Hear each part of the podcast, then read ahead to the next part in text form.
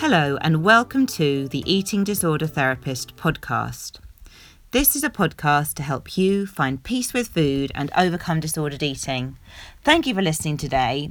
I'm Harriet Frew, aka the Eating Disorder Therapist, and I'm so excited to share with you all kinds of stories, tips, information, and soon to be invited guests to help you on your journey in finding peace with food. Now, today I'm going to talk to you about one of my other favourite topics, and this is all about being in two minds about change around disordered eating. Now, it's so common that when people come into therapy, that a part of them is like desperate to change, but then a part of them also has many, many, many fears about this. And often, before we can start therapy, we need to do this kind of work to really root out this ambivalence and help people understand their eating disorder or disordered eating from a psychological perspective. So, when I'm talking about ambivalence, I mean being about two minds about change. Okay. And this is so common not just with the disordered eating, but if you've been serial dieting, crash dieting, kind of doing weird things with food for a long time.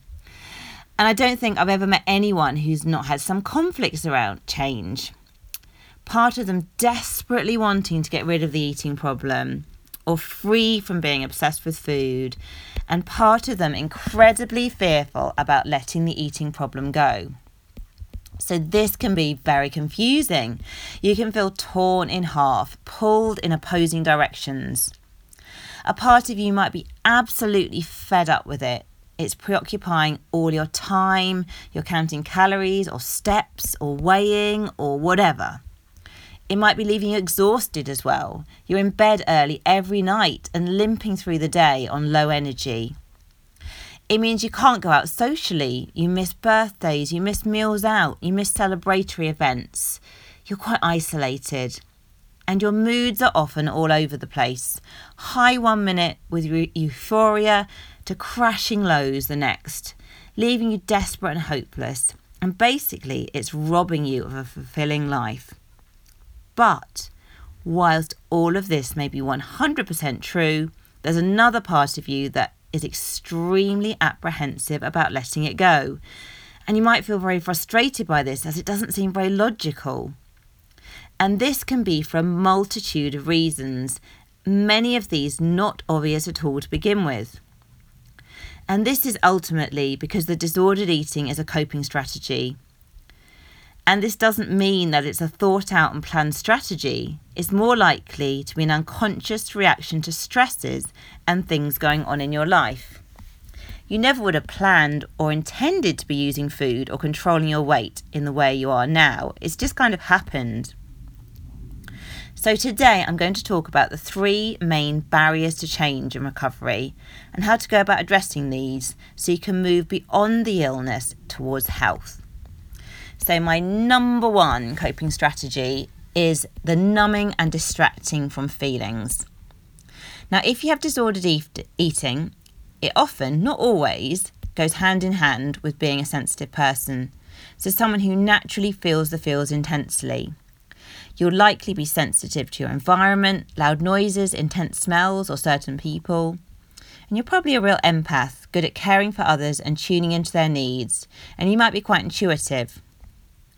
So, if childhood experiences or stressful events or difficult life stuff has gone on, and for whatever reason you haven't been able to deal with your emotions in a healthy way, and maybe this is because there wasn't the right support around, or people were busy, or maybe you just hid it really well from others. Well, if this happened, issues with food can creep in as a coping mechanism. And if you start to change your eating by restricting what you eat, cutting out a food group, counting calories, weighing food, or following a brand new plan, then you're essentially having something to focus on in a really intense way. And you can't help but become more preoccupied with food when you're in a dieting phase, as your brain will demand glucose and make you think about food.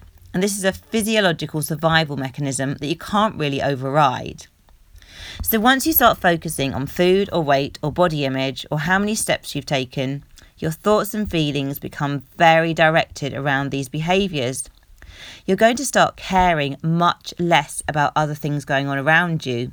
For example, a friend not responding to a text or an argument with your mum, it's going to matter significantly less as you're increasingly directing your energy and thoughts toward towards food and your body. And it's very easy in our culture to project our negative thoughts and feelings onto our bodies rather than feel the rejection, sadness, anxiety, guilt, or pain that may be lying underneath. And maybe at the time when your disordered eating was triggered, there was no safe place or person to talk to or get support with your feelings. So, understandably, at the time, it might have been a survival strategy to help you get through. Maybe food was the only solace and comfort at a very difficult time. Maybe focusing on counting calories blocked out the pain so you didn't have to feel it. And it's often not conscious. You might not even know how you feel beneath the eating problem because you become so preoccupied and focused with the thoughts and feelings generated around the symptoms. For example, you're feeling guilty for eating that extra biscuit or anxious for your weigh in tomorrow morning. Your head is buzzing with disordered eating thoughts, so the underlying pain gets buried. So, how to deal with this? How to even begin to get in touch with your deeper feelings? So, beginning to access the underlying emotions can be a daunting and scary prospect. It might also be hard to see the wood for the trees as the symptoms have become so entrenched and genuinely stressful. So, it does help to get your symptoms a bit more under control at first. So, this might include some weight restoration if you're underweight, um, or it might involve changing some of your other behaviours like reducing binge eating or purging, or starting to distance yourself from your relationship with the weighing scales. Now, it's important to be able to work on your symptoms at least a bit first, otherwise, you're almost in a fog and you just can't see the wood for the trees. So, once the fog begins to clear a little, you can begin to touch base with the underlying feelings. And this can be quite painful work initially and is often done best within the safety of therapy.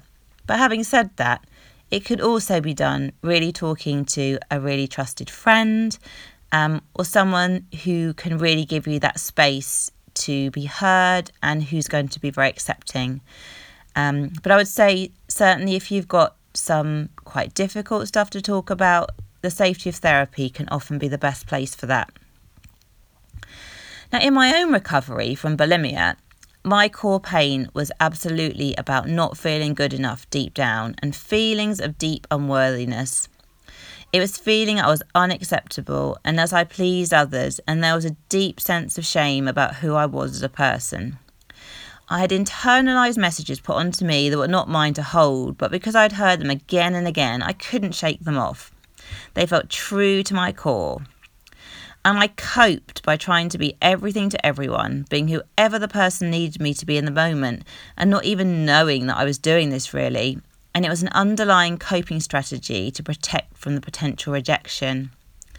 So, all of that was much more of my core pain that was going on beneath the kind of more symptom based stuff of body image and binging, purging, trying to control my weight. Um, and obviously, those symptoms in the moment and day to day were really um, causing me a lot of distress. And I had a lot of thoughts and feelings about those. But really, it was about the deeper stuff that was the most helpful for me to get to. Because I, although I needed to work on the symptoms, I needed to kind of work on that deeper stuff and begin to move beyond that. And initially, that was through feeling some of those feelings and expressing some of those feelings in a very safe place. So, the eating disorder for me was a way to deal with conflicting feelings that I couldn't allow myself to feel in an open and honest or direct way. Restriction and control of food and weight felt good and pure and right. Binging and purging was disgusting, wrong, bad, and a way to express feelings of rage, upset, anger, guilt that I'd felt in relationships but felt no permission or acceptance to share. It was a survival mechanism when I was living at home. But then I took this unhealthy coping strategy with me out into the real world where it was no longer helpful, although it did feel right and normal. So much of recovery is about feeling these feelings that have been buried. It's about getting back in, back in touch with them, naming them, maybe feeling them for the first time if they've been blocked for a long time, and finding healthy ways of coping with your feelings rather than using food or controlling your body shape as a way to try and block these feelings. So, this leads me on to point two. And another way that disordered eating can temporarily help is by offering a sense of purpose and achievement. Now, diet culture is powerful and relentless with its messages. It says that it's good to be thin, to control your weight, and to shrink your body to smaller proportions. This is sadly celebrated as some kind of feat or achievement, a golden trophy of honour that sets you aside from others. Thin is wrongly idealised and objectified and put on the pedestal of worthiness. And this is so wrong. Because, of course, as well, it doesn't work deep down. Because even if you achieve a goal weight or a thinner body, anyone who has walked this road will tell you hand on heart that this hasn't given them the magical fix to self esteem that they long so dearly for. Once you achieve the initial goal, the goalposts have moved again and nothing can ever feel good enough. But although this doesn't work as a lasting and soul enriching strategy, it does offer fleeting glimmers of self worth. In Western culture, weight loss tends to invite, wow, you've lost weight. It's a badge of honour. You're succeeding at something that very few people can actually do successfully. And if you're not feeling that great about yourself deep down, the initial compliments or attention can be absorbed rapidly, rapidly in the way that you'd gulp water when thirsty for hours in the desert. So people born as well with genetically smaller and thinner bodies, although they might still have eating and body image issues, they do have considerably less burden and pressure to bear from society. Because if you're born into a larger body, you're going to feel that pressure to lose weight even more. But often, realistically, you're going to be going against your body's natural happy place. So, this is not to permit poor health or encourage people to become really overweight, but it's a genuine acknowledgement that our bodies are all different.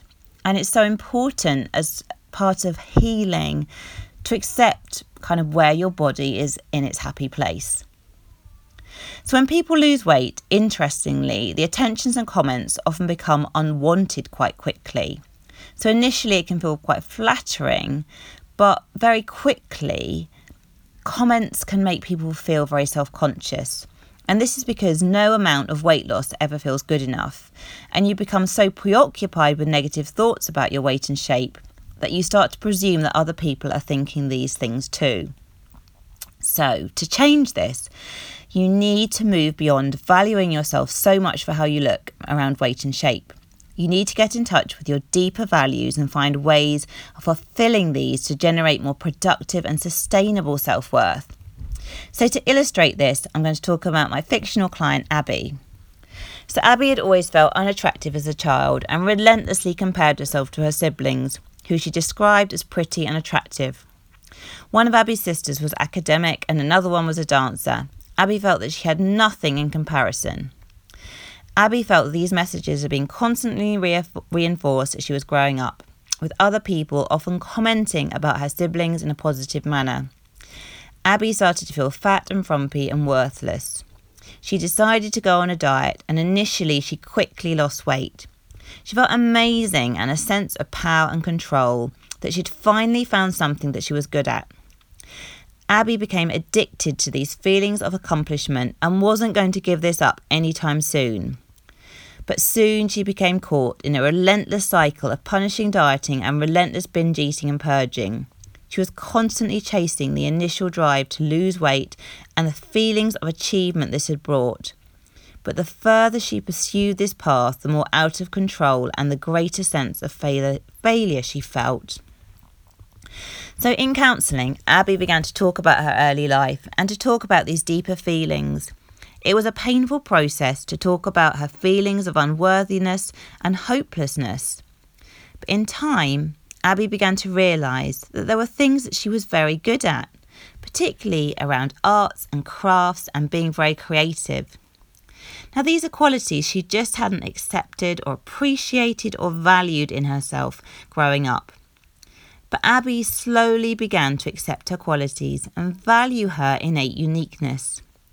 Maybe she wasn't like a supermodel or getting grade A's in maths and English, but she was really creative, quirky, someone who loved to read and draw.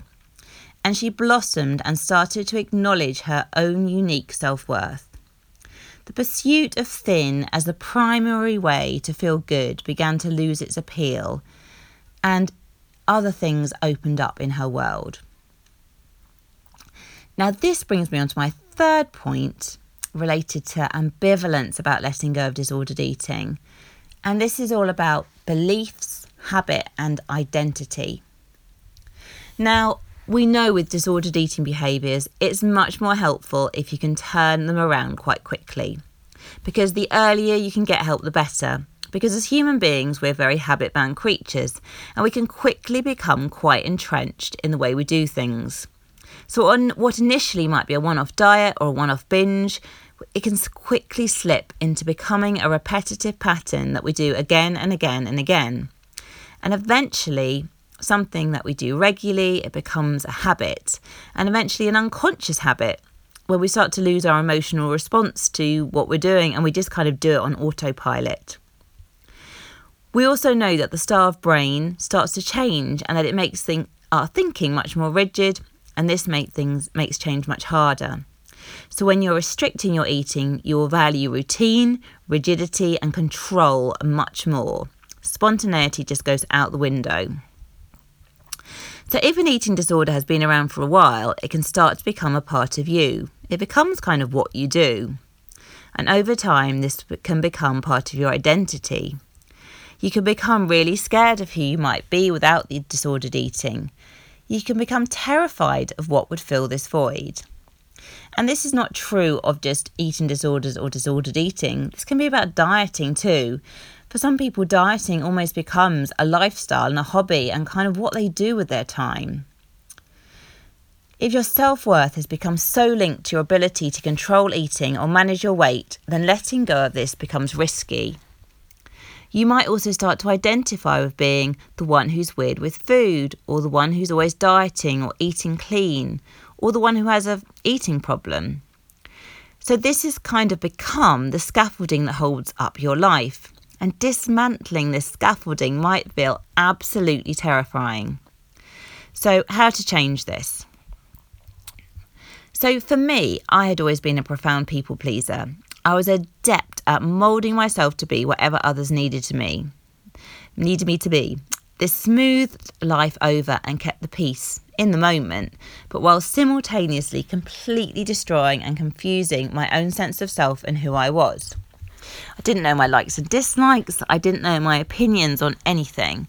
I didn't trust my internal voice at all because I would always look outside for the answers. So, however well intended others could be, they didn't really know what was the best for me. So, I work with a lot of people at Cambridge University, students with eating disorders, who have ridden the academic path and have often been labelled with being academically brilliant or successful from a young age. And they've often felt pressure to maintain this and life has become a lot about shoulds. And they've almost like lost themselves along the way. I work with other people as well who are pursuing the dreams of someone else. Maybe a parent or an early life figure had particular things they put onto them. So they become stuck and lost their sense of self and become swallowed up by life. And it feels too scary to jump ship and take things in a more authentic direction. So, dieting or managing food has become the focus or sense of purpose. So, it's safer than risking to touch base with themselves. But the good news is that you can build an identity separate from food, even if you've been locked in this for quite a long time. But building identity is a slow drip drip process. However, it's one that can be quite fun and exciting, and you can approach it with curiosity and a sense of adventure. So sometimes the clues can come from your early life. What did you enjoy doing before you had issues with food? What kind of activities did you like? Who were you friends with? What did you like doing in the holidays? And I'm cool, of course, I'm asking these questions here, assuming that you've been fortunate enough to have a childhood and this isn't true for everyone, because if you've been a young carer or you've suffered abuse or neglect through your childhood, then you might not have these memories to draw on. So, with building identity, it's starting small. The little baby decisions count for a lot to begin with. What's your favourite colour? What YouTube videos are you drawn to? What's your favourite subject to read about if you went into Waterstones? So, you might have to try out lots of different activities to see if they're the right fit for you. And this isn't about success or failure, it's about exploration. You can also think about people you admire or who you are drawn to. Who inspires you and interests you? What are the qualities in this person? And this might give you a clue as to the qualities that you would like to develop more in yourself. So, in summary, it's so normal to be in two minds about recovery from disordered eating. It's so normal to feel ambivalent. And this is because disordered eating has become a coping strategy. Not a logical, thought out one, but often a kind of coping strategy that has formed unconsciously, but then is really quite hard to let go of. So, the three main ways that I've talked about how this can get in the way is firstly, the coping strategy of numbing feelings. Secondly, it can offer a sense of achievement and a glimmer of self worth when you're not feeling good about yourself in other areas. And thirdly, it can become part of your identity and kind of fill up that void when you don't really know who you are. But we know though that deep down, it doesn't really work as a way of coping. And actually, it ends up creating so many more problems along the way. So it's not worth holding on to, even though it can feel scary to let go. So, be brave, be bold, and dare to take the first step to move away from disordered eating. It might feel scary, but a more fulfilling and authentic life does await you. The risk is absolutely worth it. So, do let me know in the comments your own experiences of dealing with ambivalence and how you have moved beyond this. I would love to hear about any stories and ways that you have done this. And if you're not following me already, do seek me out on Instagram at the Eating Disorder Therapist. And for regular tips and insights into overcoming disordered eating, do sign up for weekly articles on my blog page at rethinkyourbody.co.uk. Thank you so much for listening, and I look forward to sharing another podcast episode with you soon. Bye for now.